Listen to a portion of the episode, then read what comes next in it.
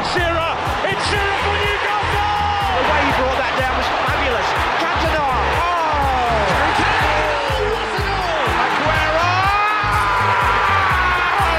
Only football can make you feel like this.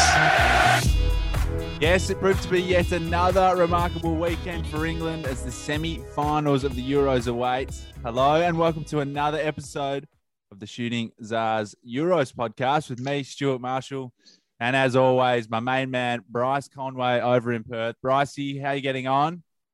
Mate, lovely. This is the lockdown ended. Got another win for uni on the weekend, and then uh, another day at home today, and then back in the office tomorrow. So it's cool, calm, and Jam-packed collected. Yeah.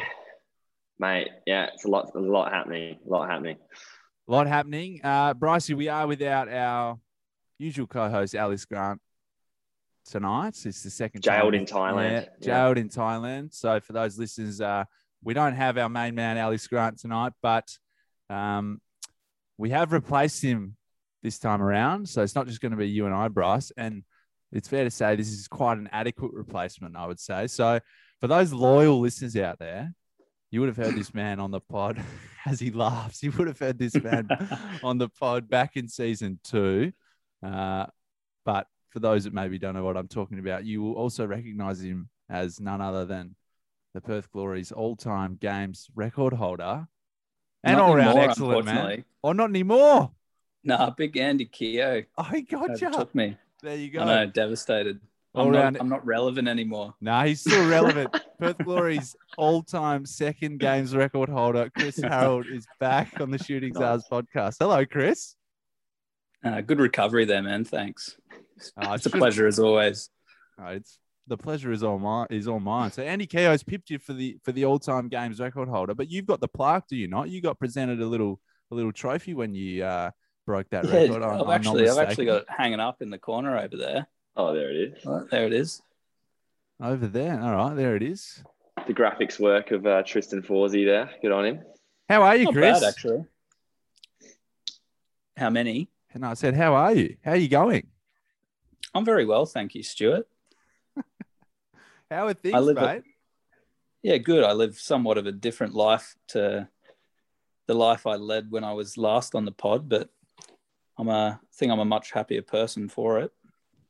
Well, that's good. So you you have transitioned out of the game. So for those Perth Glory listeners that uh, are listening, obviously uh, Chris is no longer part of the team. You, you left the game last year in amongst the uh, the COVID pandemic and the shutdown of the league, and you uh, had finished your law degree and you decided to head off on your law career. Um, how have things been? Is that is that a year now? You've been you've re- been retired. Is that correct?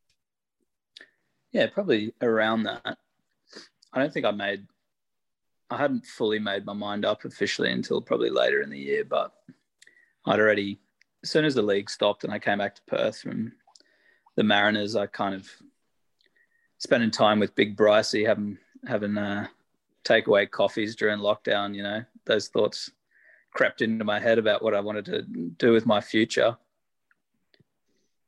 And Brycey's like this this professional life's so good, mate. Get over here. Hang it up. Hang up the boots, mate.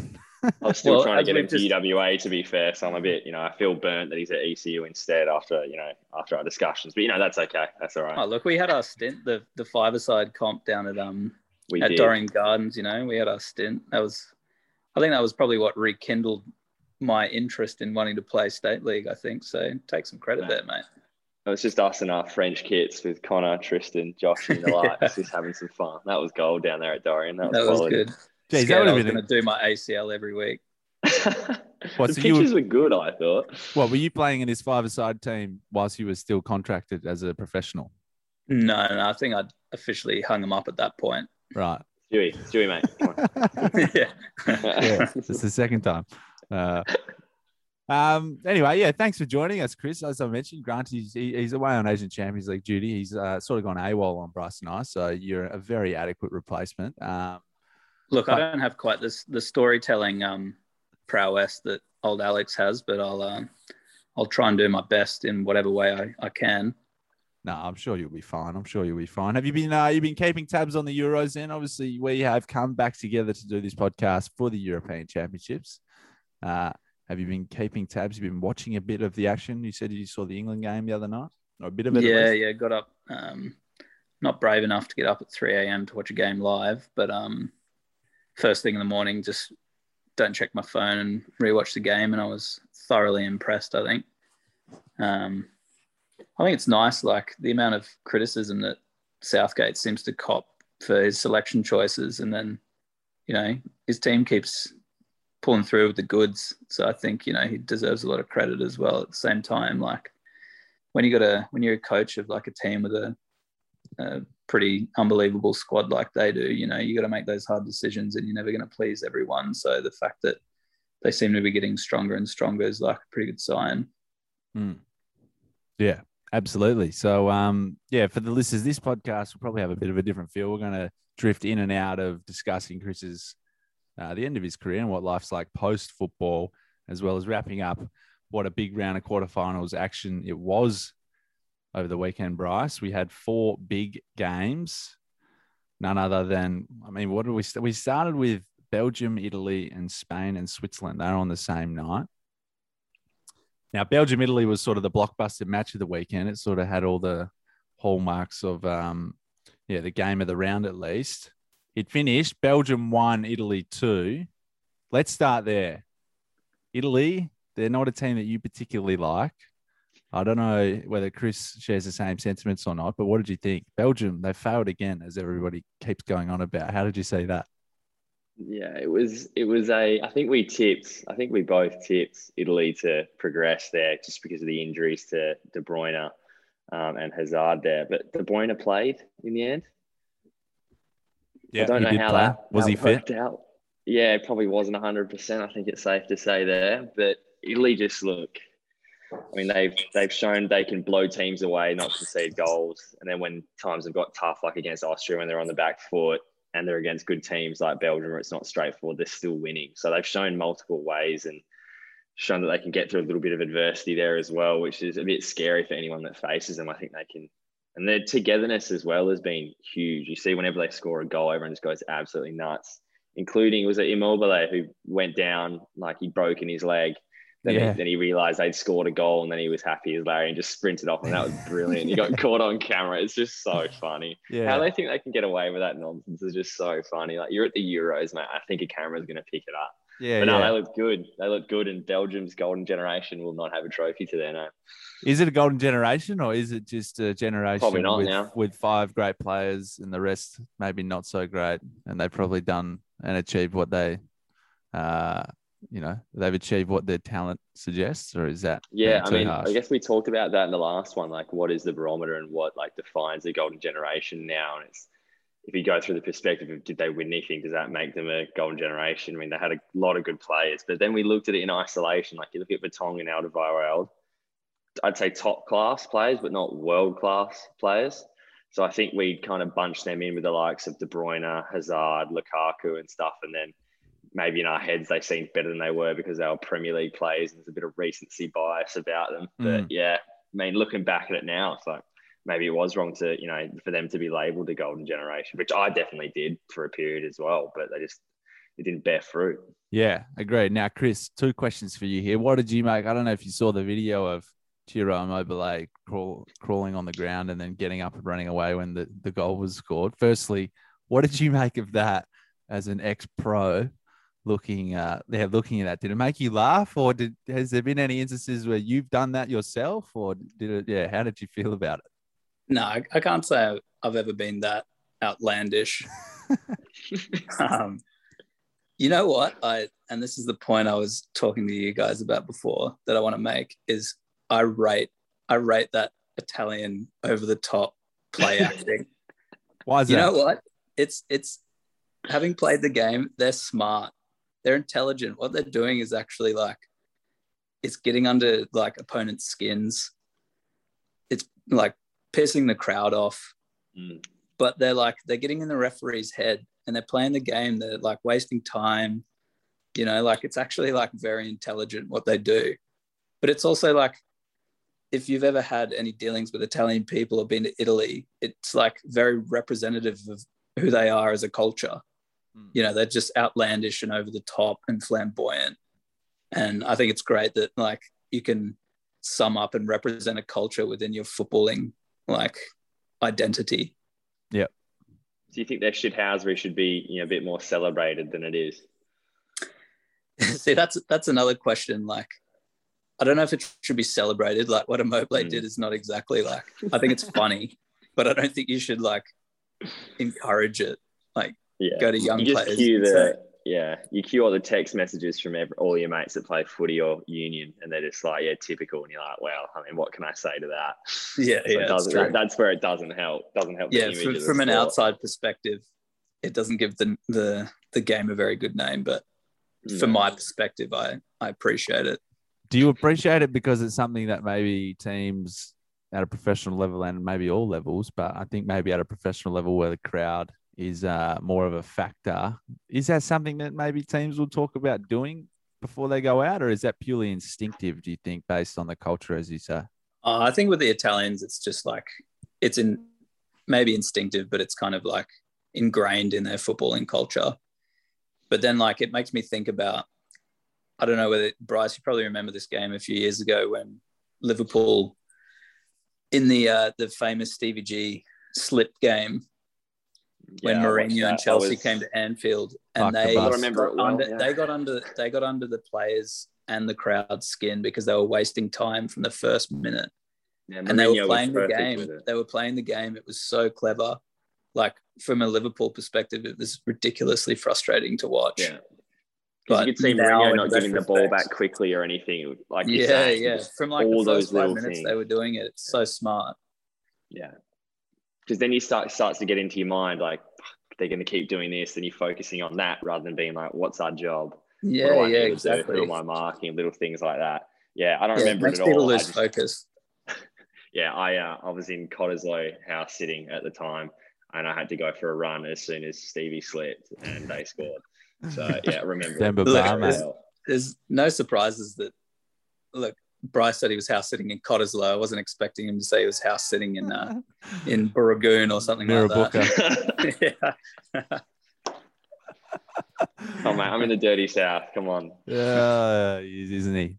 Down in South Beach. All right. So, um, just quickly, quickly before we move on from Italy, uh, Chris, was there any players in the A League when you played? I've just got to bait you here. Who was the worst at this? Who did you find when you came up against that really kind of annoyed you?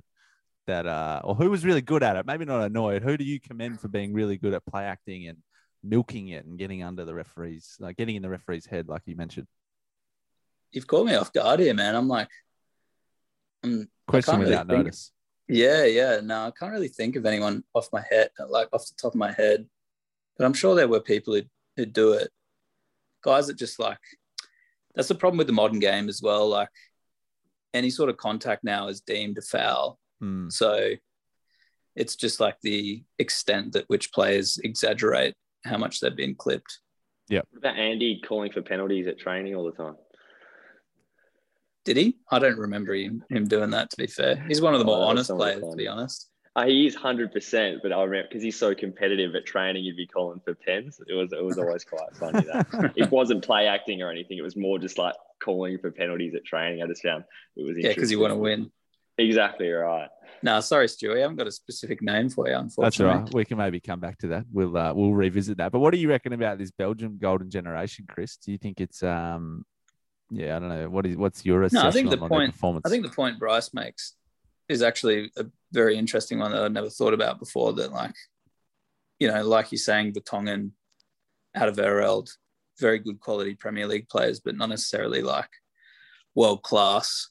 Well, I mean, that's very harsh, not calling them world class, but I mean, like, but they're not. I guess when comes to that company, you know, someone there's a difference between like Vincent Kompany and Yeah.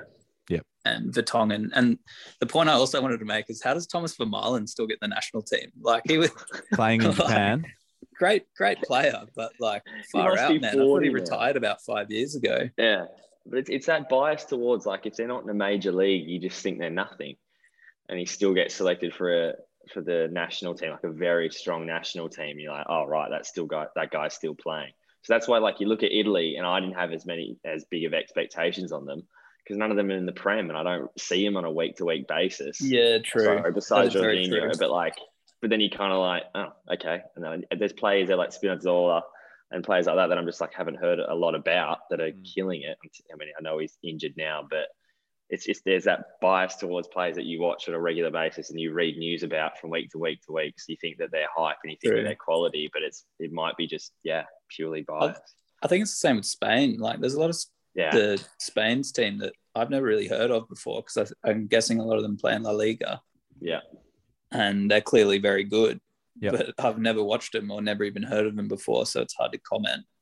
and we're Yeah. used to every single Spain player being like pretty much in the world 11 and playing for Real Madrid and Barcelona. And then this Yeah, game, yeah. there's no players playing for that are Real Madrid players in the squad. It's, it's, it's, it's wild. You look at the squad, it used to be like Xavi, Busquets, Iniesta, Is it in the really? Torres and stuff. And now it's Oh, like right. you're getting players that you hadn't heard of before, but they're, they're class. Like some of them, they're unreal to watch.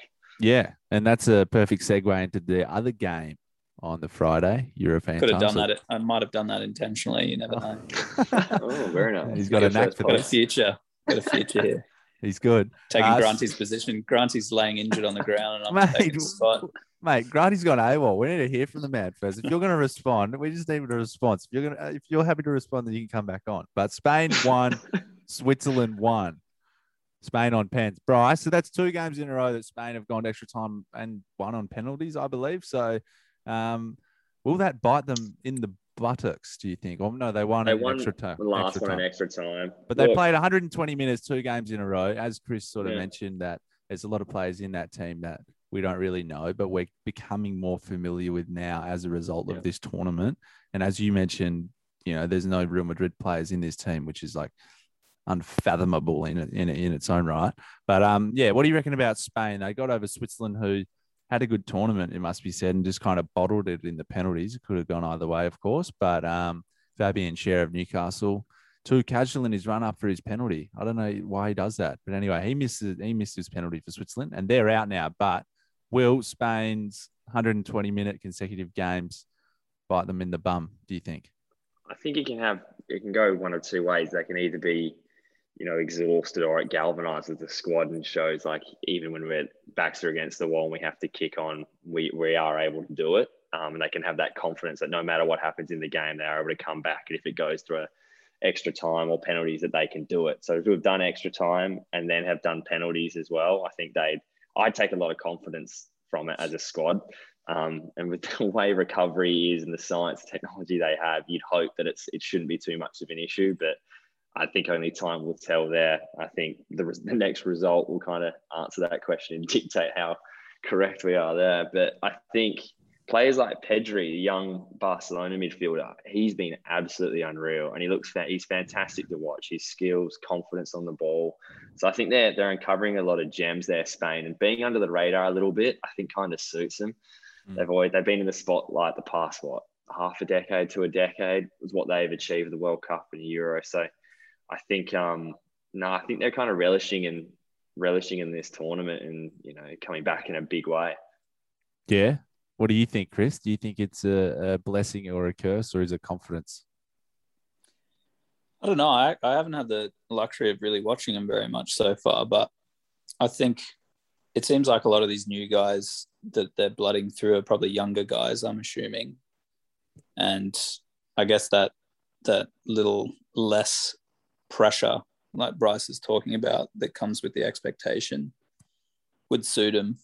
Um, and now in this game against Italy, they're most certainly underdogs. But I mean, they've still got um, who's the coach? L- Lewis. Luis um, Enrique Enrique. yeah, like he's a very experienced coach. won so- lots of trophies as well with Barca. So yeah, Yeah. Um, player and coach. Yeah. yeah, look, it's hard for me to comment because I haven't really watched him, but I'm intrigued. I mean, like they Spain always inherently have a lot of talented players. They've clearly got a good coach coaching them. Um, they Mm. don't have that pressure or expectation like Bryce has spoken about. So, I mean, if they lose this game, it's probably like still a good tournament for them. So, like, yeah. Well, they've got to get through Italy, so That's that true. that's the first semi final, and that'll be happening uh, Wednesday morning Australian time. Italy v Spain. Um, who's your tip, Bryce? I think Italy will win. Um, I think their experience might shine out at this stage of a competition with um, some of the older players that Italy have compared to Spain. Um, but I think it's going to be very close. Um, I think Chiellini and Bonucci are showing. I think Chiellini's now like 36 and Bonucci's 34, and they are showing of the best defenders in the world still. Um, and it's an interesting one. You look at a lot of teams and plays, they get a lot of credit. I've got the flash haircuts, flash cars, and all this, but they're just like balding guys in their mid 30s that just know how to defend. they kind of look the same as well, don't they? oh, yeah, they're they've, identical. They've, they've also looked the same for the last 10 years. Oh, like, yeah. I swear, Keelan, like, I'd like to see a like a comparative shot of Chiellini 10 years ago compared to now. I reckon it'd be pretty similar. Yeah. No, he uh, hasn't aged a day over the past 10 years. But that's, a, that's the other thing as well. Like, you have a go at the Italian national team for being you know, big diving theatrics, but then you've got those two like absolute rocks.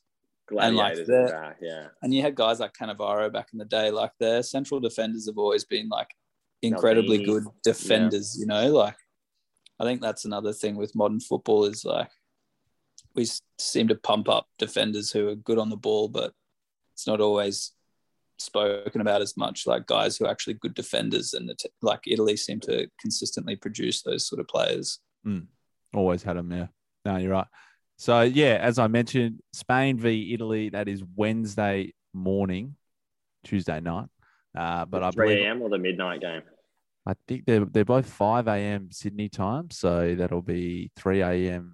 Perth time. So yeah, if you're in the west, Rough. you'll have to be getting up at three or starting it at five thirty before you go to work or whatever. But I'll get up and watch it live. That's the only thing. I mean, all the games now are kicking off. All the games are at Wembley Stadium for the rest of the tournament. So both semis in the final will be at Wembley Stadium, and they're all kicking off at 5 a.m. So we've got uh, first semi final on Tuesday, Wednesday morning, 5 a 5 a.m. Sydney time at least, and then Wednesday, then Thursday morning, and then the next Monday is the final. But Italy, Spain, probably going to be Italy, but who knows in these games, and that sort of takes us to the other big results, and probably the biggest result from our point of view, Bryce, England are through to their third major semi final of the past three years. They got to the World Cup semi final and lost to Croatia. Then they got to the Nations League semi final and they lost to Portugal, I believe. And now they're into the European Championship semi final against Denmark. Uh, after you know their best game of the tournament, a 4 0 win over the Ukraine. Uh, interestingly, all four teams that are in the semi-finals played all four of their group stage matches in this tournament in their home stadium. So that's an interesting stat mm. for how this, the tournament's been set up across the twelve. Look at cities. that! He's done his he's done his research. so that's uh, an interesting takeaway to sort of see how, or, you know, just a reflection of how the tournament's been. But Bryce, comment on England for us. Four 0 win, emphatic. Jadon Sancho's come in and looked like he's been there the whole time. What did you yeah. think about it? I think it was uncharacteristically calm, dominant, clinical from England at a major tournament that I've never seen since I've been following England on the international front. I think you're used to 1 0 or 2 0 or 2 1 wins where it's there's a sense of nervousness, panic at some stage of the match. But this for the full 90 minutes, as soon as I think Harry Kane scored in the fourth minute after a unreal assist from Raheem Sterling, I think that just kind of set the tone and England were dominant from there. Ukraine didn't really have the answers. I think Southgate it has to be commended for his homework and strategy coming out and knowing that the Ukraine fullbacks like to, you know, attack and then he just he masked them with Shaw on the left and Walker on the right, just making sure that they, you know, made sure that they weren't a threat and it was they were completely nullified by Ukraine. They just had no no pun intended or of course not, of course. I just think the biggest one for me is I've at the start of the tournament with Raheem Sterling, he was a man that wasn't informed, didn't play a lot of football for Manchester City compared to other seasons. He's come out and proved everyone, including myself, so wrong.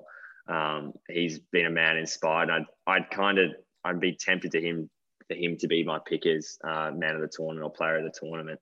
Um, he's just he's so patient on the ball. He draws fouls so well at the right moments. His passing's been unreal. Um, and obviously, he scored a couple as well. He's been there at the right moments when England's needed him most in some games. So yeah, I think he's been a bit of a. It's not a revelation when everyone knows what his best is, and this is kind yeah. of showing his best, which he's done previously. But it's just a big return to form for him. And seeing Hendo get his first goal for England, I was actually buzzing. I got I got off my couch for that. That was for sure. So happy for him. What a legend. Do you agree with everything Bryce said, Chris, from what you saw? Yeah, very much so. I think I think the thing that stuck out for me with England in this tournament is like what you said at the start, Bryce, is there's a there's certainly a calmness and like it's like a it's almost like a shift in mentality from the England national team that hasn't been there ever before. There's always been like it seems like the pressure's always you know the weight of the nation's expectations always like overburdened them and they've always struggled to deal with that whereas now like they just seem to be content and everyone knows what their roles are and what they have to do. And you're right, Bryce, they look clinical now. And like people are giving them a bit of stick for, you know, not creating so many chances in the start of the tournament. But like when you've got guys like Harry Kane in your team, you're always going to score goals from somewhere. So it's like, and I think the fact that they've kept so many consecutive clean sheets actually is quite remarkable. And that's like you know all great teams. It's the cliche that built off a foundation of a good defense. If you're not going to concede any goals like you've got a good pretty good chance when you've got pretty weaponous attacking players like england do and a lot that they can bring off the bench as well. Yep. I think that's and they're seven. kind of growing Sorry. aren't they? Like in the group stages a lot of teams will peak early um, and then kind of fade away as the tournament goes on. But England have just kind of ramped it up. They've gotten better and better as the tournament's gone on. Sterling's gotten a lot better.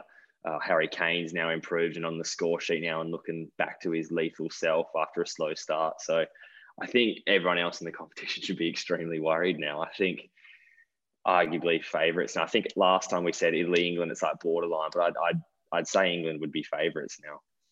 Wow, really? Favourites off one 4 0 win, even though Italy have been performing better throughout the whole tournament, it could be said?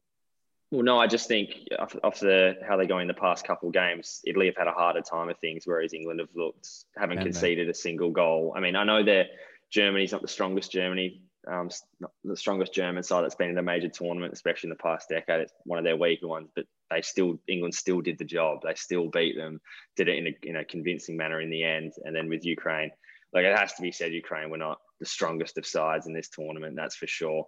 And they showed that against England. So I don't know if I'm reading into it too much, but it's just the momentum and players going in and out. One thing I really liked the commentators um, touched on was that usually with England signs, especially with like under Sven Goran Eriksson's reign, there was about eight or nine players that were guaranteed to start pretty much, no matter their fitness or whatever. Like your Scholes, Gerrard, Lampard, Rio Ferdinand, all those kind of likes would absolutely get a game. But in this squad, you can't really point to too many players that are guaranteed every game. Start of the tournament, Tyrone Mings was starting games, and now Harry Maguire slotted in and scoring. Jadon Sancho is getting a run, whereas at the start of the tournament he didn't. So players are coming in and out, and it's kind of been seamless. seamless. Yeah. It's been unreal, and I don't think a lot of sides could do that. So I think that's where Gareth Southgate has to get a lot more credit for what he's done. Yeah, it seems like he's getting credit. No, I completely agree with what you're saying, and maybe now he will get credit because of the track record over the past three years, or specifically, you know, especially when he's taken over. It's uh, been uh, yeah, amazing, really. Um, I just want playing at Wembley as well. Yeah, oh, it helps. Helps, yeah, for sure. I just wanted like just maybe tap into that idea, like the mentality side of things, Chris, because you mentioned that there's always sort of been this thing about, um, you know, like the burden of playing for England almost is, you know, hung over teams of years gone by. What do you like? How can that change? Like, well, why is it different to this group for this group? Do you think? Obviously, you're not in the camp, but like from the outside, from your experience being in teams and that sort of thing, like, how does the mentality shift? Is it as simple as a new manager coming in and having such an impact on a group of players, or is it the characters are different in the in the changing room, or what do you think it's it's down to? Uh, it's got to it's got to be like an instilled culture. I think, like especially with Southgate, like he's not a new coach anymore. Like a lot of new teams, you know, will fly out of the blocks when a new coach comes in because they're trying to impress, but then you know that honeymoon period fades away and it doesn't last. Whereas Southgate's been at the helm for like a long time now and I think this is almost like a cultivation of like a number of years trying to breed a certain culture. And I think that like for me, from my perspective, it shows in how they go about their games now. Like they are clinical and they all know their jobs. And like Bryce said, like doesn't matter who comes in or out, like they're still, it's not like they're affected massively. Um, and I think that's, I think that's the big difference from my point of view, because it's not like the external pressure from the media is any less than what it was in the past. And even in the early games, like Southgate was copping a lot of stick for them only like, you know, getting one nil wins or whatever, but they still playing the same way. It's just things are working a little better now. Um, yeah, it, it is an interesting point, but it's like as a player, it's it's very difficult to shut out all that external noise and try to concentrate just on your job and your role within a team and what your team has to do. So I think like what Southgate's been able to instill in terms of a culture there is like is really impressive because England have always had really good squads and players. Um, and I think the other thing with the England squad is it's like pretty young. Mm. Like they got a lot of like obviously incredibly talented, but like pretty young players. Yeah. Which like is I think even more impressive. Yeah, for sure. Um, well, yeah, Sancho's what 20, 20, 21, Saka's 18, Foden. I know everyone knows the ages, but yeah, no, you're spot on. Just just quickly, you say it's difficult to shut out. Is that purely because everybody's on their phones? Is that like where the noise comes from in, in that sense? You say it's maybe difficult to shut out media attention. Is uh, that why? No, nah, I think it I think it depends on the individual. Like for me myself, like I was never big on social media or anything like that. So like that was never something that played on my mind. But for me, it was like an internal expectation on yourself. And then you also know like what's going on around you, like in the media kind of thing. Um, I think that was always still there even before social media, but I think it's probably more profound and at the forefront now because you know a lot of most people are on social media and including footballers so it's like hard for people to detach and disassociate from that and just like shut it out. Yeah. In your just hear if Southgate has a like if he has a, a sweeping rule across socials, like if you're only allowed on your phone for a certain amount of hours, kind of like at school or something, like if he has that kind of regimen. Do I think he has that? Yeah. Oh no, I'm just I'm curious. I want to find out if that's actually something he kind of looks into because it is. I don't think so. For so many. I think, I think something like that would probably have the opposite effect. Like these guys yeah. are also like big name players who have big egos. If you tell them, if you try and teach them and tell them they're only on their phone five hours a day, they're going to tell you to jog on. well, there, it's like it's yeah. it's more it's more so about like instilling a sense of what other stuff is important and what the priorities are and what you need to focus on. That even if guys are looking at that, it doesn't distract them in the same way. That's my perception. Mm, it's interesting, hey. Like I, I like it's funny what you're saying, Bruce, about Southgate maybe needing to be a teacher. Yeah, have you heard, heard the stories about? Um, I think I heard it on the Peter Crouch podcast, but it was um, he was telling stories about Fabio Capello when he was manager of England at the World Cup, and obviously Fabio Capello didn't speak English, so he had his uh, assistants that maybe spoke more English than uh, than he did. But one of his rules was at all the meals when they sat down to have team meals, they weren't allowed any sauce, so that there was no ketchup or mustard or anything like that. They weren't allowed condiments when they when they ate for whatever reason. And you know, yeah. like Hopper was the same man. Oh, was he?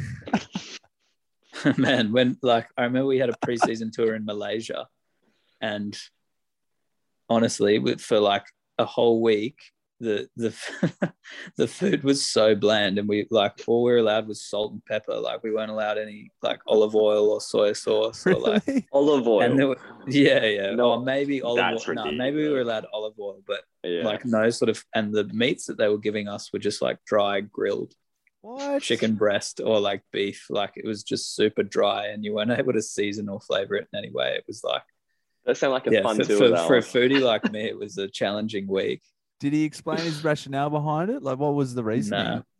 Yeah, but I think guys kind of know it's like. What is, is it, is, is, it? Is it diet? Like, is there excess sugar in yeah, yeah, sauces? And yeah, it's, it's, yeah, that's, that's, the reason. It. Skin folds, Chris. That's it. Thank God I don't have to do those anymore. All right. Well, there you go. So maybe that's why Fabio Capello did it. But oh yeah, definitely. That's hundred percent why he yeah. did it. But There's a bit of blasphemy in it, I find, for for Italians as well. Like our coach UWA is Italian, and he's when I remember when I had salad with my pasta, he looked at me like I was I just you know disrespected the flag almost. So I think there's a there's a real there's a real passion for it, and the way things are done have to be done true. in a certain way. So it's interesting that. Culturally proud. it is. Yes, Yeah, love that. Yeah. fascinating. I uh, didn't expect to get that gem of information out of you there, Chris. But anyway, just one final thing that's on my mind in regards to shutting out this noise thing. Just like in terms of like after a game, when you go in the change rooms, like from what you can remember and like your experience, like is it when you're in the change room after a game, the players get on their phone straight away and are like maybe looking at Twitter? And is there ever conversations, or had you ever been in a change room where there'd been conversations about maybe reading what social media was saying straight after a game? No, I've never had conversations, like Well, you heard other guys- other players talking about it, maybe. No, or- I don't. I don't. I don't think so. Because it's like, I don't know. It's if you're doing that, if you're checking social media straight after a game, like that's just your ego kicking in. Yeah. Like for whatever reason, it's like whether it's going to be dented or whether it's going to be inflated. Hmm. So I think either way, guys don't really. They're not going to like go and talk about it. You know, if if someone's pumping you up on social media, you'd have to be a bit of a wanker to come out and be like, "Hey, everyone, look how good I am on Twitter." Like, Yeah, yeah. like, Or but good or bad. the other way. If you're getting slated, you're not going to be like, "Hey, Look everyone, what this guy's saying. yeah, look how bad I am on social media." Like, yeah, fair enough. but I think, yeah, unfortunately, like guys, you know, that's like a lot of people. You know, it's not just footballers either. It's like that's their main source of like, um, what's the word I'm looking for here? Like um, Reinforcement. Yeah, like satisfaction. Yeah, yeah, like Yeah. affirmation that they're they're good, or you know, someone to tell them that they've done well. Like rather than that just coming from internally Mm. or from people who are like close to you or, or your teammates or whatever, the people who actually understand. Mm. Did you ever get? So you say you weren't into social media. Before we move on, I'm just curious. Did you ever get um, like, was there ever moments in your career where you were probably looking at it too much and you felt it affecting you? I think when I was younger, I, I think, especially when it's new, like, and you have a good game or whatever, it's hard to, it, it's definitely hard not to seek that out. I found, but I think as I got older, like pretty quickly, I found that the moments that, and maybe this was because I was an average footballer, but like the moments where you have positive reinforcement on social media are so minute in comparison to the amount of negative, like negativity that's on there that it's just never worth it. It's like the balance is so out of whack that you're never going to win. It's like Mm. gambling. Yeah. Okay. So yeah, what one in ten or whatever it might be. Well done. Yeah, yeah, that's that's that's how I always viewed it. So that helped me detach from it, and I think it allowed me to just gauge my own performances through myself and my teammates and coaches rather than have other people tell me. Yep, that makes sense. Oh well, at least you get to uh, have tomato sauce now, which is uh, it's the main reason I retired, mate. And when you say tomato sauce, you mean reason a whole bottle of red wine. the red one. Sorry, yeah, Yeah. the good stuff. Um, all right, Bryce. Final word on Ukraine before we move off this game. Shambles. Shambles. Nah, um, I think um, That's harsh. I think huge credit to Shevchenko to um, to lead his country, which is uh, they're not a massive footballing nation when you when you compare them to the likes of England, Spain, Italy, or Germany. So I think to get into the quarterfinal stage was an unreal achievement, and he'll and I think the whole country should view it as a massive success on their behalf for sure. yep, just outclassed in the end, really. Yeah. Um, By a Right. team and a country with a lot better resources, it's one of those Yeah. things that yeah makes sense that they were. for sure. No, I think you, I think you're right, and well done to them, I suppose. So yeah, England will be playing uh, Denmark, and that was the other game. Denmark, Kasper Dolberg, Bryce. Talk about Denmark before, while I get the results off. It slipped my mind, but He was uh yeah. Dol- Dol- Dol- Dolberg's fired Denmark through to a semi-final on the back of the tournament they've had. They've had quite an emotional ride, and they managed to go quite far. Yeah, I think it's um one of those things. It was high emotions at the start, and when they lost their game to Finland, you thought it was all over for them. But they've they've bounced back and proven to be inspired by that horrific moment with Eriksen. seen he's taking photos with fans now, which is unreal. So seems to be in good health now, which is great. So That's hopefully good. we see him back on the pitch soon. Um, but yeah, I, I love Denmark. I love the national team. Um, obviously, like the fat Just look at his favorite- background. Mate. It's the it is the best. Going to Copenhagen is probably the best holiday I've ever been on. Um, so I, I do keep tabs on the Danish national team. They've actually got a quality team this year. Um, you got Simon Kjær at the back with Christensen um, there as well. He's just like two quality centre halves. Um, you got Dolberg And, uh, like and really- Vestergaard. Vestergaard's good Vestergaard from well. Southampton as well. Quality, like three absolute like bulls at the back that can that are good on the ball and quite quick as well. Yep. Um, but they've got that that steel as well. Like Simon Kjær is just a guy for stuff that you just would not you would not mess with him. and then Schmeichel behind him, like that's that's a class uh, defensive unit there. Um, and then Dolberg's coming up with a few goals. I I find it found it weird his reaction to the goal. He didn't seem too. Maybe he's like bit of fig He's jam probably about him now. baffled at the assist that that guy produced. that was outrageous. Oh, that's my favorite. The outside of the boot. It was just so nice. And then It's of of, course, he couldn't finish. So uh, Dolberg had to pick up the scraps and, and finish off. Good finish as well. It's always a hard one when it's that that that level in the air to try and finish, but he showed great poise to finish that off. He's class. Yeah, Chris, what what were you going to say? It's, it's Oh, the one of outside of the foot, it's like when you pull it off, it's absolute magic. But if you don't, then it's like, why the hell didn't you use your other foot? Yeah, that's me every time I go to cross my left. I'm outside of the right. Get told off that much. So Czech Republic one, Denmark two. Uh, Schick got another goal. So there's now rumours of him potentially moving to the Premier League, which is probably fair enough. He looks like a good player. Uh, Denmark, Delaney scored in the fifth minute, and then as I mentioned, Dolberg. So yeah, Denmark. How funny is that name, by the way? You look at all those Danish names, and you've got this guy called Delaney un-Danish from name. Hull. Thomas Delaney is his name. Yeah, I, I It's so funny. Do you have Yeah. Canadian background or something? yeah, you know what? I'm gonna. I'm think just gonna you're do a right. quick Google. He he yeah is is part. Well, one of his parents. Did he play at. Dortmund? He does play at Dortmund, yes. So, um, but yeah, Chris, Chris, did you see that game? Did you see the Czech Republic Denmark game? And if so, what did you think? Uh, I watched the extended highlights. Um, 24 minutes of them, Mhm. including adverts. Um, Thanks for that. Yeah. yeah, yeah. Just wanted to clarify. No, I think Denmark's another like youngish team, like with some. I think they have a lot of um, mobility and pace up front. It seems, and then like you said, like that back, that back three with Kasper Schmeichel, like that's a seriously strong like base for them to for them to build off. And then they're two f- wing backs. I'd never heard of them before, but Stryger They look like- I think, is on the right. I can't remember the left. yeah, they're, they're both Striker seem pretty class though. Yeah. Um, so they seem to have a seem to have a pretty good mix. Like it'll be interesting to see. They haven't really been tested. I mean, with a they haven't played a big team yet, have they? Phew, I can't remember actually off the top of my head, but uh, they've Not got a, from memory, there hasn't been a big scalp. no, I'll No. be um.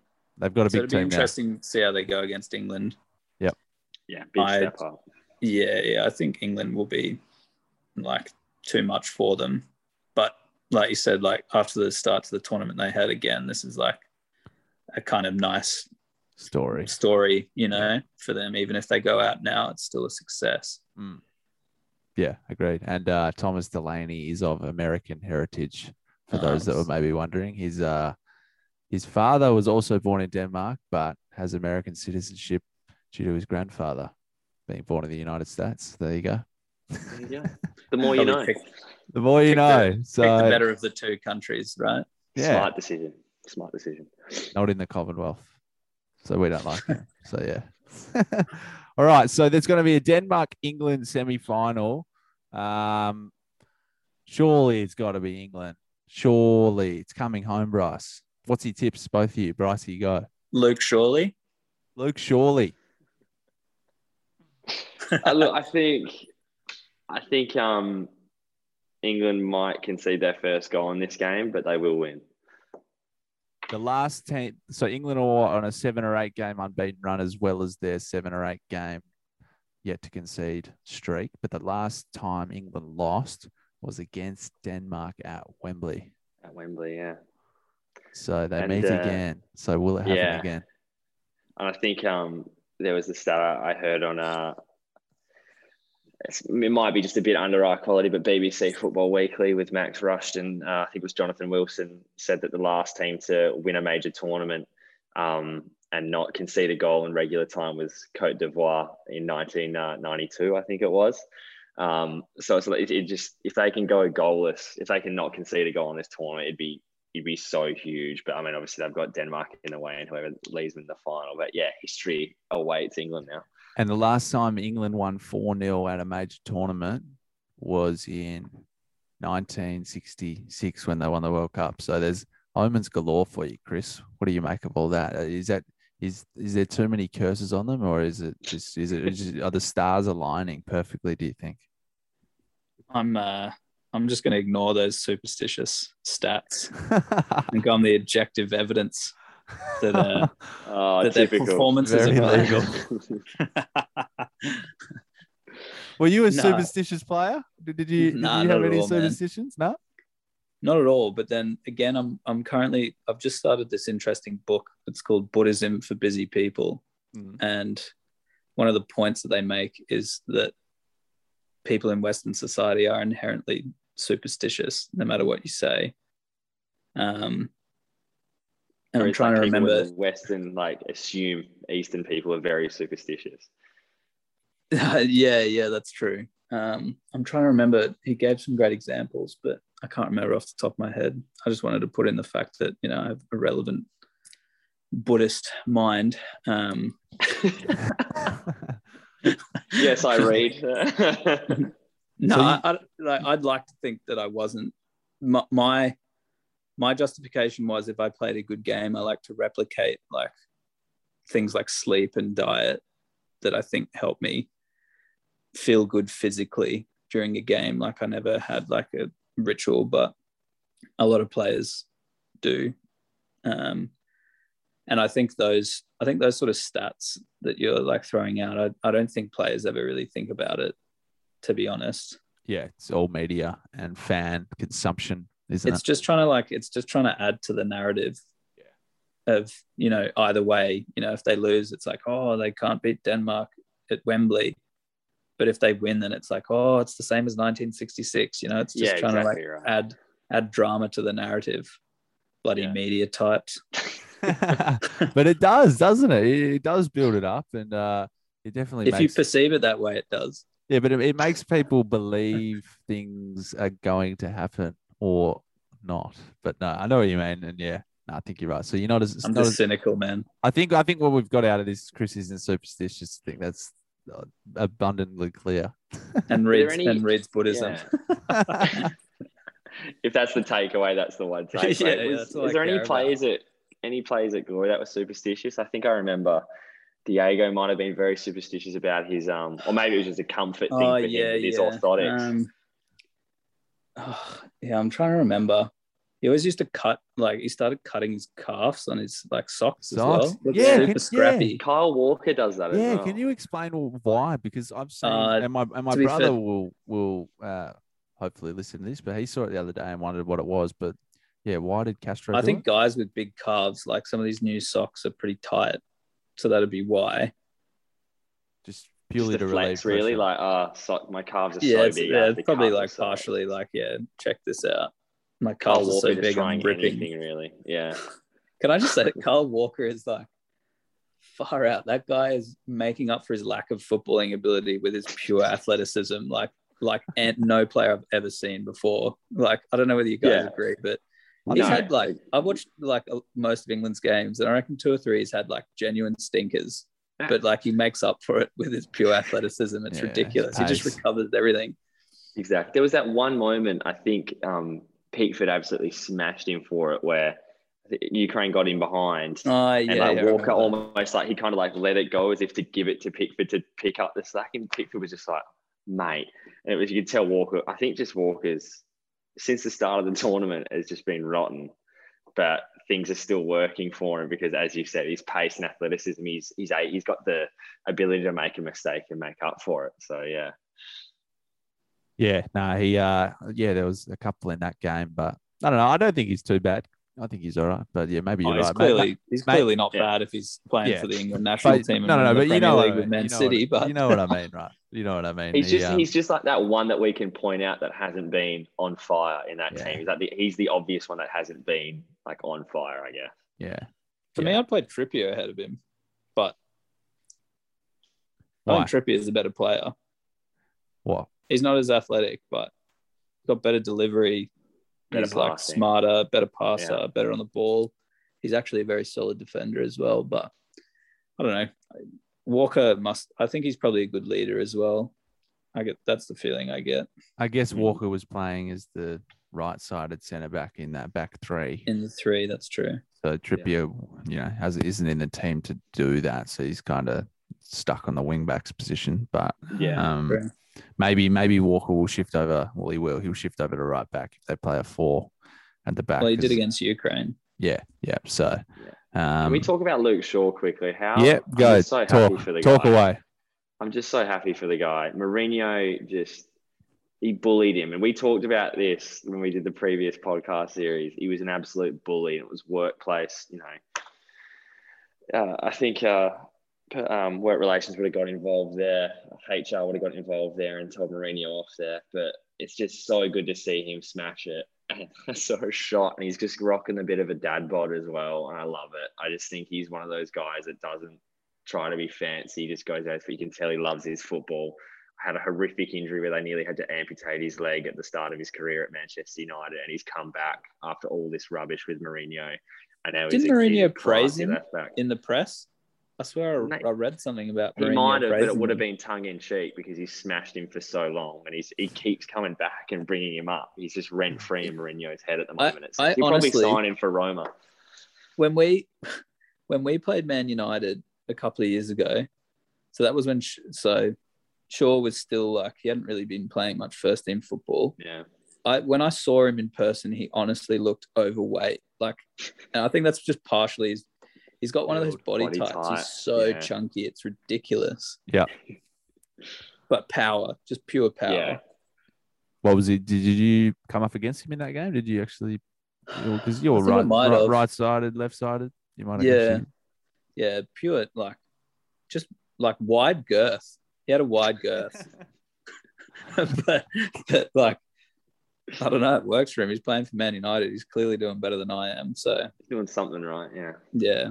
What are No, you? I'm, just, um, I'm just happy for him. Yeah, no, I think I think yeah, it's uh what's he got? He's got the most assists in the or the second most assists in the tournament as well. So he might come away with that. Decent. So uh, the last English player to get three assists in a major or in a Euros tournament at least was David Beckham in Euro 2000. So um, Luke Shaw's on par with Beck's.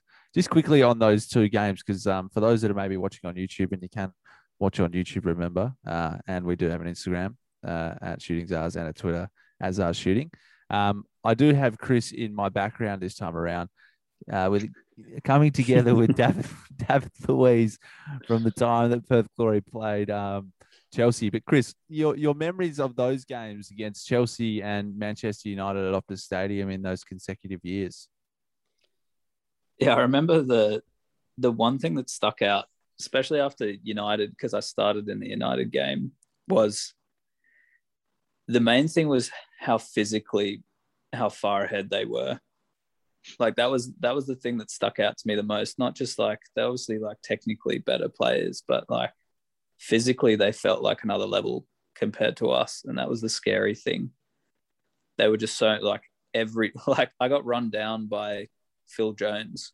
You know, like I oh, was considered like one of the quickest players in the A League, and I got run down by a guy who was like smashed, but he was so fast. It was ridiculous. And he was considered like a slow player. So for me, that said a lot. And they were just all so sharp, so strong, so fit that I think that's like the sign of the modern game though as well. Like you, if you don't have that, it doesn't matter how technically good you are, you're never gonna you're never gonna be able to make it. We don't have what what precisely what the sharpness or I don't know. I for me, it's like they're athletes on a whole nother level. Like there's a there's a part of it that you can't you can't coach. Like it's it's literally just like physicality. We We're talking about Kyle Walker before. Hmm. Like he's an unbelievable athlete. Yeah.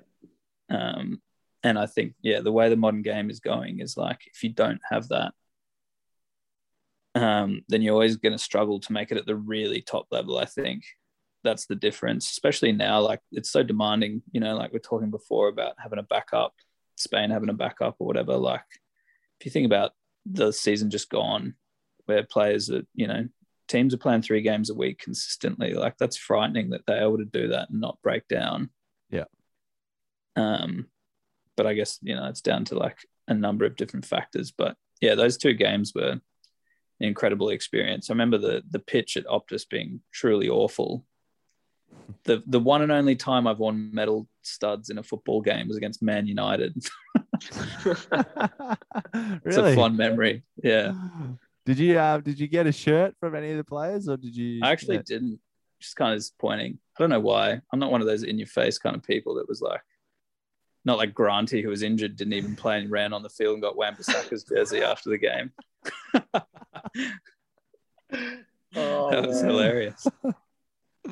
No, you're on your Buddha- Buddhism tip there. You're just like, nah, Yeah, I'm not into out. material things. I had the Yeah, that's experience. it. that's I've got the me. I've got the experience up here, man. Exactly That's all that matters. Yeah. It's all about internal internal sense of happiness. How did you find playing at Optus before we move on? Was it fun? Uh, it's pretty, like- as good. No, no, no. Well, like the pitch itself was not particularly good and well suited for football, and the fact that the distance from the crowd. But I mean, as a stadium, like it's pretty incredible, and the lighting show that they're like the lighting that they would have put on at night games is is like awesome. It's like a a show in its own right. Um, oh, look, I I think it's it's good. It gives like WA football a I mean, in the future, whenever that's going to be, when teams are allowed to tour here again, like it, it, it gives them the option to. But I think, like, in terms of just general A League football, HBF Park's like one of the best A League stadiums going Yeah. around. Yeah. Great pitch. Absolutely. All right. Did we did we cover off France, Bryce? Did you did you have your say on France? You wanted to touch on France's melt. I can't actually remember whether we spoke about this or not yet. Yeah, we had a quick chat beforehand. I just think it's. I saw. Um, I think Zidane's quote was. He, said he doesn't like to talk out about individual players. Um, this isn't verbatim, but he he said that Mbappe um, needs to be careful with his dealing with his ego, or he might. Um, I don't know the exact quote, but it's along those lines about he needs to kind of rein in his ego a bit. And for someone like Zidane, who's been one of the classiest players and managers, obviously of all time, and he's an absolute icon as someone who handles himself very well off the pitch as well. Um, to come out and say that was quite a shock, and I think kind of speaks volumes of the issues that France have within their squad. Considering we had uh, Rabiot, uh, Rabiot's mum, who's also his agent, arguing with Pogba's family and someone else's family in there as well, um, and they're arguing in the stands. And Benzema apparently causing a lot of friction within the the squad as well. Came out, so I think Deschamps kind of struggled with the egos within the side this tournament. Um, and then I saw like some uh, uh, people asking questions of Deschamps and saying like having you've got a squad with like Kimpembe, Lucas Digne from Everton as well, who are left who are left-sided left backs or left-sided players, and they're playing Andre Rabiot, who's arguably a, like pretty much was played as a midfielder his entire career, and Kante on the left-hand side. Just it was just seemed so strange. So I think it's just one of those. You, I think it was it the 2010 World Cup, 2006. They melted after um, losing to Senegal and not reaching the knockout stages after they won at the previous tournament. And Elka cracked the shits. Anelka cracked the shit. That's Was that 202. 2006 or was that 2010? 202. Anelka. I can't remember, but I, I think it was 2002 Was it after they won the 98 World Cup. Yeah, but I think they got they got bounced in the. I don't know if like because I remember they went on strike for a few days. I think that might have been 06 or 10. 2010 I just- when Patrice Evra got banished. There was they've always had problems. right. Yeah. I Yeah. just feel like it's every couple tournaments they have a melt and they get in their own way. Like they could be, That's they the- could win every bloody World Cup with their talent if they didn't get in their own way. It's quite. But that's the. French. That's kind of like the French. We're talking about Italy's like culture. Like that's also French culture. yeah, just sweeping generalizations across countries is part of it. yeah, yeah. encapsulated in their football. He's well traveled. He's well traveled, our guest.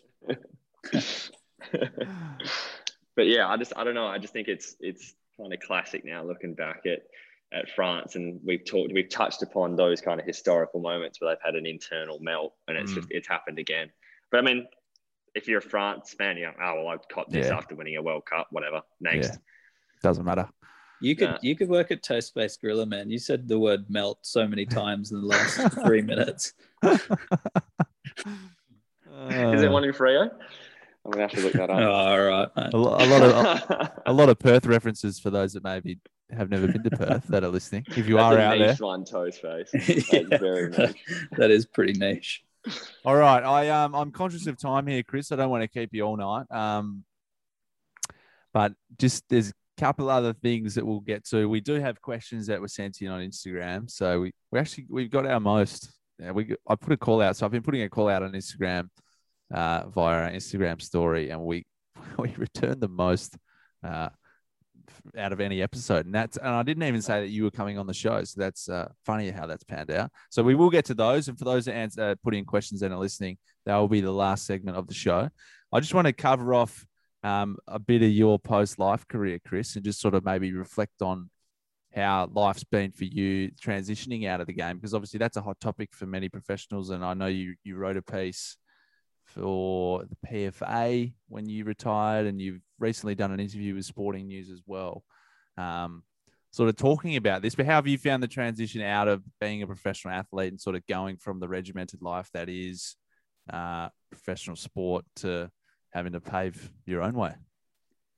I think the the key aspect from my point of view was like I always had alternative interests and I plugged a lot of energy obviously into my study.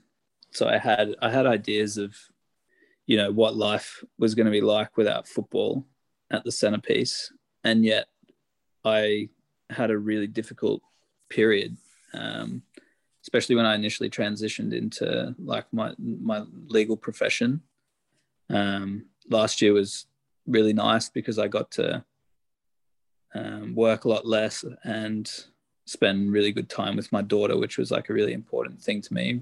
Um, but then transitioning into like a completely different workplace um, where the dynamic and relationships are completely different. You're you know the hours that you have to work and the type of work you have to do like it's it's so vastly different like even for someone like myself who i like to think i'm pretty open-minded and was kind of ready for that sort of thing that's why i made the decision it was still really hard um, so i guess the point i'm trying to make is like it emphasizes how difficult it is for athletes when they do retire and they have to transition because i consider myself one of probably a small number of athletes that had clear direction that didn't involve football.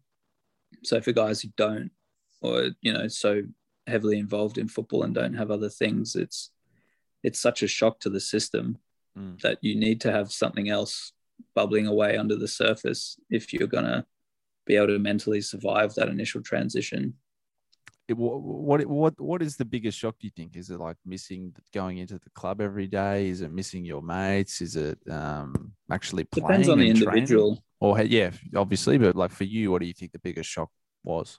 Well, there's so many factors. It's like, yeah, your work dynamic is so different. Like a footballing locker room environment, you're just talking, you know, talking crap all the time, like just bantering around. Yeah. You go into a workplace where, you know, people are serious, people got to work. Like it's not like I don't joke around at work, but Yeah, you can't very you different. don't, you don't have that same relationship, you know. I'm I'm sitting down at a desk for the majority of my day after, you know, exercising and being outside my whole adult life. Um, and that's also like mental stimulation. Like obviously my career is quite demanding. Um, but you know, like it's it's you guys would know with study and what have you, like and work, like after a full day of very cognitively challenging work, you're so physically drained as well. And like that was very hard to do day after day after day. Um, and it's just different to the physical exhaustion that you'd feel after training. Um, and I think it's just how you, I, and this is like a, a weird thing because I never considered I had, well, I mean, I guess all athletes have a, a certain degree of ego, but like not being identified as an athlete anymore really like smacked me around, which I never thought it would. Um, for me, it's like a sense of relevance. Like as an athlete, you're kind of different, and people know that you've inherently like succeeded at something, and you you you know you're in a high performance environment. It's very intriguing and interesting to people. So when you don't have that anymore, and you're just like everyone else, and especially for me, like starting at the bottom of an entirely different career, like you you don't have that same sense of relevance, which sounds really petty, but um, that was a hard thing to wrap my head around. Mm. Yeah, no, that makes total sense. I mean, did that obviously it would have just come on however it did after or when you started your legal profession? But no, that's really interesting to hear. I mean, do, do you miss do you miss the game? I mean, you obviously retired. How old were you? You were 28, I believe. Do you miss mm. it in any way? Do you? Yeah, I'm um, obviously you're still playing oh, now. Some, you, you, you, play with ECU Joondalup now, and you're sort of playing um, at a pretty high level for for a state level. Um, but yeah, do you miss playing professionally? Oh, there are aspects that I do, but I don't think I miss like the whole rounded um, profession. And I think that's you know why I know I made the right decision. I think for me as a person, um, the things I like doing now that I'm able to do, even though I live a very busy life and you know it's very different. I think I'm much more content within myself. Um, because I think unfortunately as an athlete you have to constantly push the boundaries and strive to be better and it's not that I don't do that now it's like just at a different level you know as an athlete if you don't have the constant growth mentality then you're already perceived like you're failing and you're on the way out and that's like very challenging to deal with all the time um, for me who is a person who likes to maintain like a sense of equilibrium and you know uh, a constantness to my nature and my day to day, I think that makes me generally more happy. Whereas, like with sport, you tend to have those huge roller coasters of emotion that, you know, it doesn't matter how zen you are, like that that takes its toll on your on your mindset and your mental health. Hmm. Yeah, makes sense. I mean, and you obviously you finished up your playing days uh, up on the Central Coast. How was that experience? It's a beautiful part of Australia. People need to go there. It's actually like, I think people who don't live within Sydney or New South Wales, it's like a bit of a gem that most people don't know about. Um, and for me, like I had, a, I had a couple of tough years at Glory, so it was hard. It was nice to just go somewhere where I felt valued as a as a player again, which was nice. And it was kind of like it was important for me to move away from Perth before I just, you know, which allowed me to make that decision to retire, I think, because I'd tried something else. I'd been somewhere different. But I think ultimately I'd set myself and my family up here, and that was sort of more important than my career. Did your family go with you when you moved over? I assume they. No, nah, they stayed here. Oh wow, okay. So how yeah. how long did you? How long was the was there gaps uh, was a bit over when two you months. didn't see them? Yeah, and then obviously when the COVID pandemic hit, you came back pretty quickly. I remember. Is yeah, that, is that yeah, right? straight away. Yep. So how, how did you view all that um, as well? That was obviously it's a big story uh, last year. Obviously, things have changed in Australian football now. There's a new Channel 10 deal, and actually, the complexion of the game is actually looking quite positive.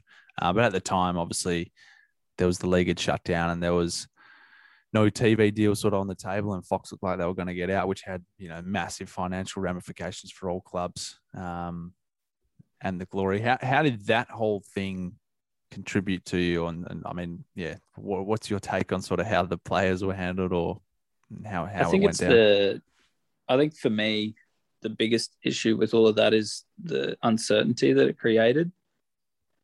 Um, I think that's the that's the major issue. You know, guys were going over east for like glory teams were going over east thinking they're going to go away for three days and then two days later they'd find out they're staying there for 10 days you know like and it's all right when you're younger and um, you don't have family but when you have you know attachments back home that's hard to that's hard to do.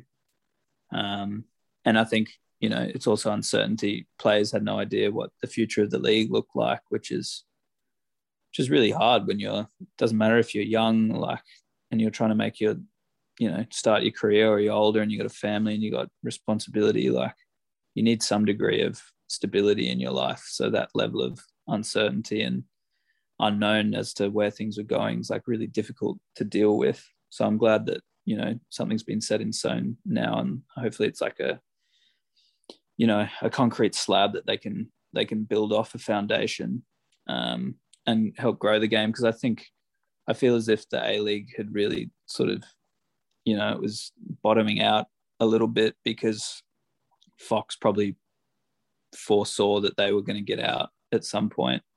So they weren't investing money to actually grow um, its exposure. Whereas now there's a new investor who will inevitably want the game to grow. Like they don't want it to not grow Yeah, as a in their best profitable- interest. Yeah. yeah yeah from a profitable point of view so like hopefully they invest wisely in it and you know hopefully now that the the clubs have been running the league for a little bit longer um, there's a bit more stability from that sense as well but with some of those cowboy owners you never know what they're going to do Yes. Nah, I think you're right. Yeah, it'll uh hopefully I mean it's, it seems pretty fascinating even with the new the new deal. I saw they saw Tom Glover, I believe his name is, Melbourne City keeper.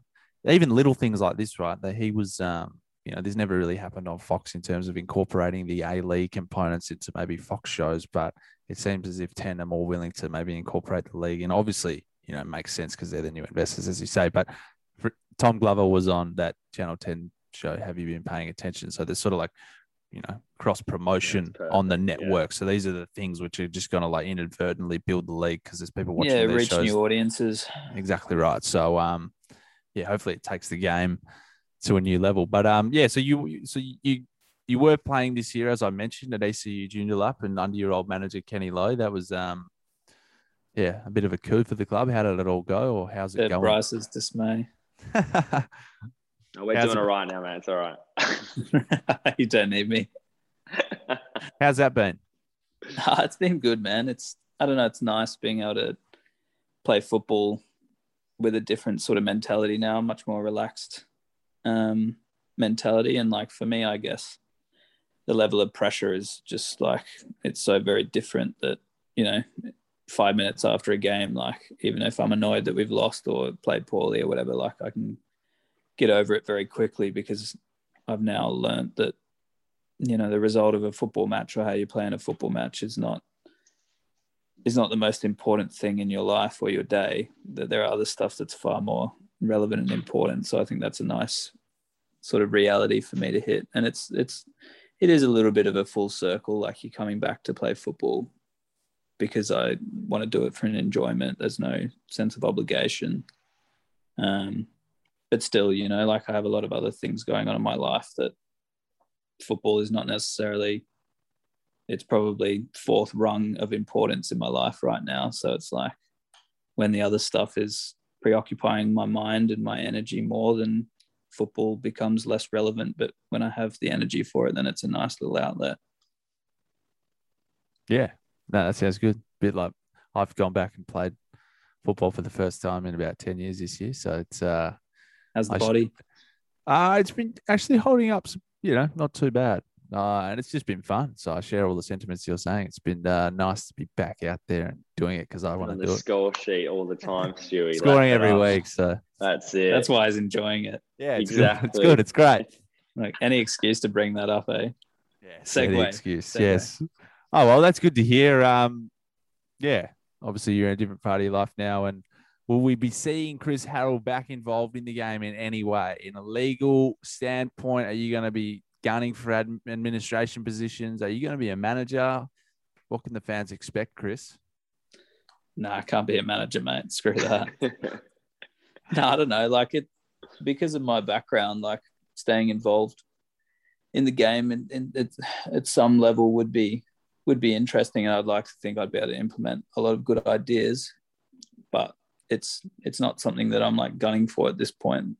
I need to get legal experience first, and then you know wherever that takes me. You know, I've had experience with the PFA, which I think I'd like to do again in the future. Like it's really interesting being involved in the game from a more sort of a more administrative like um, business um, legalistic point of view because you view you have to view things so very differently as whereas as a player it's just purely emotive Mm. um, and you don't think about it quite as rationally i think so it's it's nice being able to view the game through different goggles Yeah. Keep listening to Mickey Franzone. I think you'll be you'll be slotting in there in no time, Chris. Big man. Another Perth reference. Another Perth reference for those. That's even nicher, that reference. That's Yeah, even this- than this- Coach. This is turning Shouts into to just. Mickey. I don't. I don't even know who that is. So this is just turning into personal jokes between the two fellas. That's the beauty of having your own podcast. Eh? Yeah. um. All right. We'll uh. We'll, we'll keep this moving because we're we're approaching an hour. We're probably over an hour now. But anyway, we'll. How about we skip? We'll skip the APL this week, Bryce. We'll uh touch on all this episode. We'll touch on all the big stories. Obviously, Jadon Sancho is the biggest one, but we'll cover that off a bit more in our next episode. I just I thought of this whilst we were recording this. I just wanted to, uh, in reference to a recent podcast I've been listening to, they've been doing a quick hand segment. So you ask five quick fire questions, and I just want to. They're all about your career, Chris. But I, I'm going to ask you five quick fire questions Oh, without geez. notice, and you got to try and answer them as quickly as you can. It's all relating to your playing days. So, number one, best player you played with. Oh, geez. Liam, Liam Miller Liam or Miller, Diego Castro. one or the other. Favorite ground you played at? I think HBF is pretty great, actually. because of the surface, because of the crowd when it gets going. Just It's like it's it's yeah, it's size and it's so perfectly suited for the A League that also when we got good crowds there, it was it was pretty pumping. best manager. I don't know. I, I I'd, I'd say Kenny because I just think he he invests in people, which I really like. Favorite goal you ever scored. Uh, I scored like a sort of scissor kick against Melbourne Victory in like the first year I was at Perth. I reckon that was a pretty good one. And finally, the thing you miss the most, which we may have already spoken about. I think it is the relationships that you form with teammates. Like you, it's not until I've started a new career where you understand office and work dynamics from a different perspective that you appreciate the relationships you have as a professional footballer because you inherently spend a lot of time with people where you're not necessarily having to work. You know, you're traveling interstate in airports and on aeroplanes and rooming with people where you get to know people um, you know on a much deeper level that most people in an office environment you don't you don't get to know people that well unless you go have a few wines with them after work like it's you you you form quite special relationships especially with you know a number of particular individuals that you obviously are quite close with i think that's the big part And like minded, obviously. Yeah, for Mm. sure. All right, there we go. Chris, thank you very much for part, uh, taking part in all that.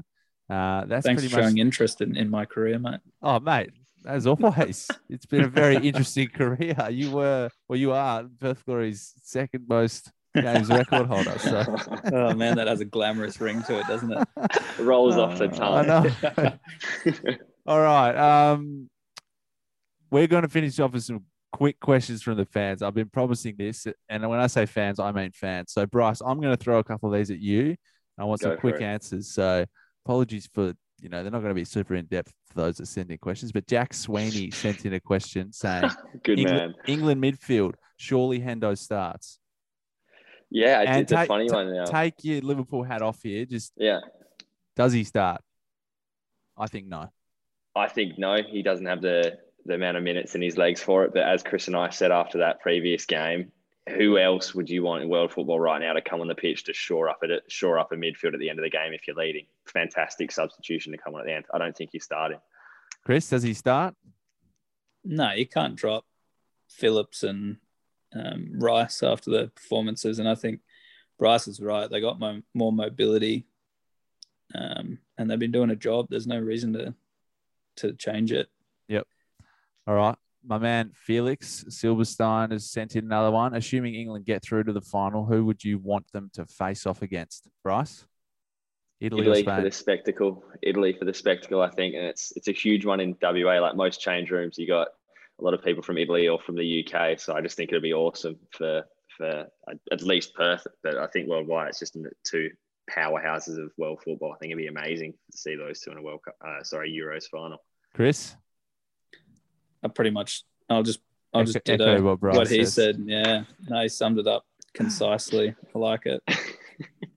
all right, we've got John Turner, our man The John man. Turner. The He's uh, he sent in he sent in a few here. So John, we may have to answer the third. He sent in three. One of them was for Granty. So John, we'll save that for the next time Granty's on. But Bryce, maybe you can answer this. Which player do you think will be set for a big move off the back of a decent Euros campaign?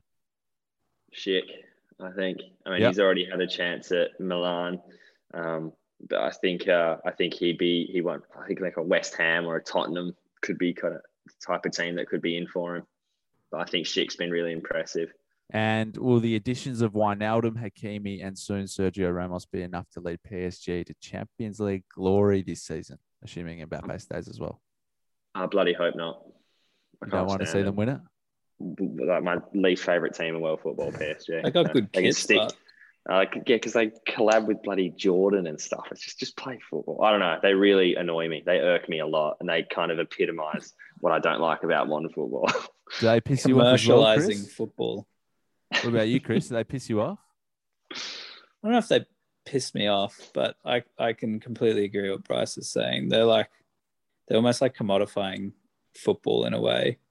They're Yep. making it like yeah, a commercial aspect more than like a purist. But like, Like, credit Man- to them, it has brought in it outside interest. Like it's more kind of like a cultural True. thing now, which but is I think cool. Man City but- have Man City have done it, you know, they've done the whole like takeover with money thing in, in a smarter way. yeah, yeah, Both still haven't won a Champions League. I think it shows Champions League takes more ticker. All right. David Marshall sent in. Southgate said that Sancho trained the best he he had in the week leading up to the last game, which is also the week his negotiation talks were over after signing with Manchester United. Chris, how much of an impact can negotiation talks have on a player in training slash on game day? Good question. Oh, massively. Because I think that's unfortunately that becomes the forefront of your your thought process. It's when you're negotiating where you're going to be for however long. It's hard to, again, that's another thing to like shut out of your mind, and that's Mm. what makes I think great footballers is they're able to like focus on the thing in front of them and not get distracted by all that other stuff. Hmm. So it is at the forefront of your mind, you would say, as always. I think it's yeah. Well, I mean, it can work either way. Like players either let the pressure of it get to them, or they worry, or, or worry, or the thought of what they're going to do. Whereas other guys see that as far out. If I pull my finger out and start playing well now, I'm going to add more More value. money. Mm. Yeah, Interesting. All right. And last but not least, Ted Dinson, Todd Dickinson. Bryce, is, Hey, it com- great man. is it coming home? Yeah, why not? I reckon that'd be fun, wouldn't it? I just think, I just think it'd just be. Oh, there's been so much uh, excitement around this English team since the World Cup, especially with its coming home really starting to come into fashion. It was just, it's been so fun the whole thing. So it just give it kind of iconic status. The whole "it's coming home" movement. If the Euros were to come home, played at Wembley, ironically. So yeah, I think why not, Toddy? Why not? And Chris, ditto. I'm gonna I'm gonna say. preach, preach. Great. All right, we've done it. That's it. Sorry, it uh it maybe dragged on a little bit there. For those that are still listening, thank you very much. Uh, Chris Harold, special guest, mate. You've subbed in brilliantly. Thank you so much for your time tonight. Oh, it's nice to just chat with the lads again.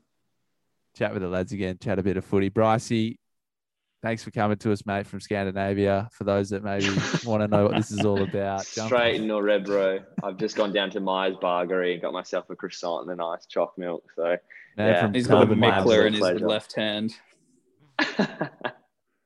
Nah, th- thanks for thanks for taking the time tonight, guys. It's uh, it was a lot of fun actually, and um, yeah, for those that are still listening, you can catch, as I've mentioned, head over to YouTube and watch us chat on YouTube. But we are also on Spotify, iTunes, and importantly, we uh, have Instagram and Twitter, as I've already mentioned. But that's pretty much it. We'll be back later this week. Hopefully, when Alex uh, is free, we're still sort of waiting to see what happens there. But Flash Once we pay his bond at prison, once we pay his bond, I think he should be right. Yeah. but until then, thanks for listening. Here comes Alan Shearer. It's Shearer for Newcastle.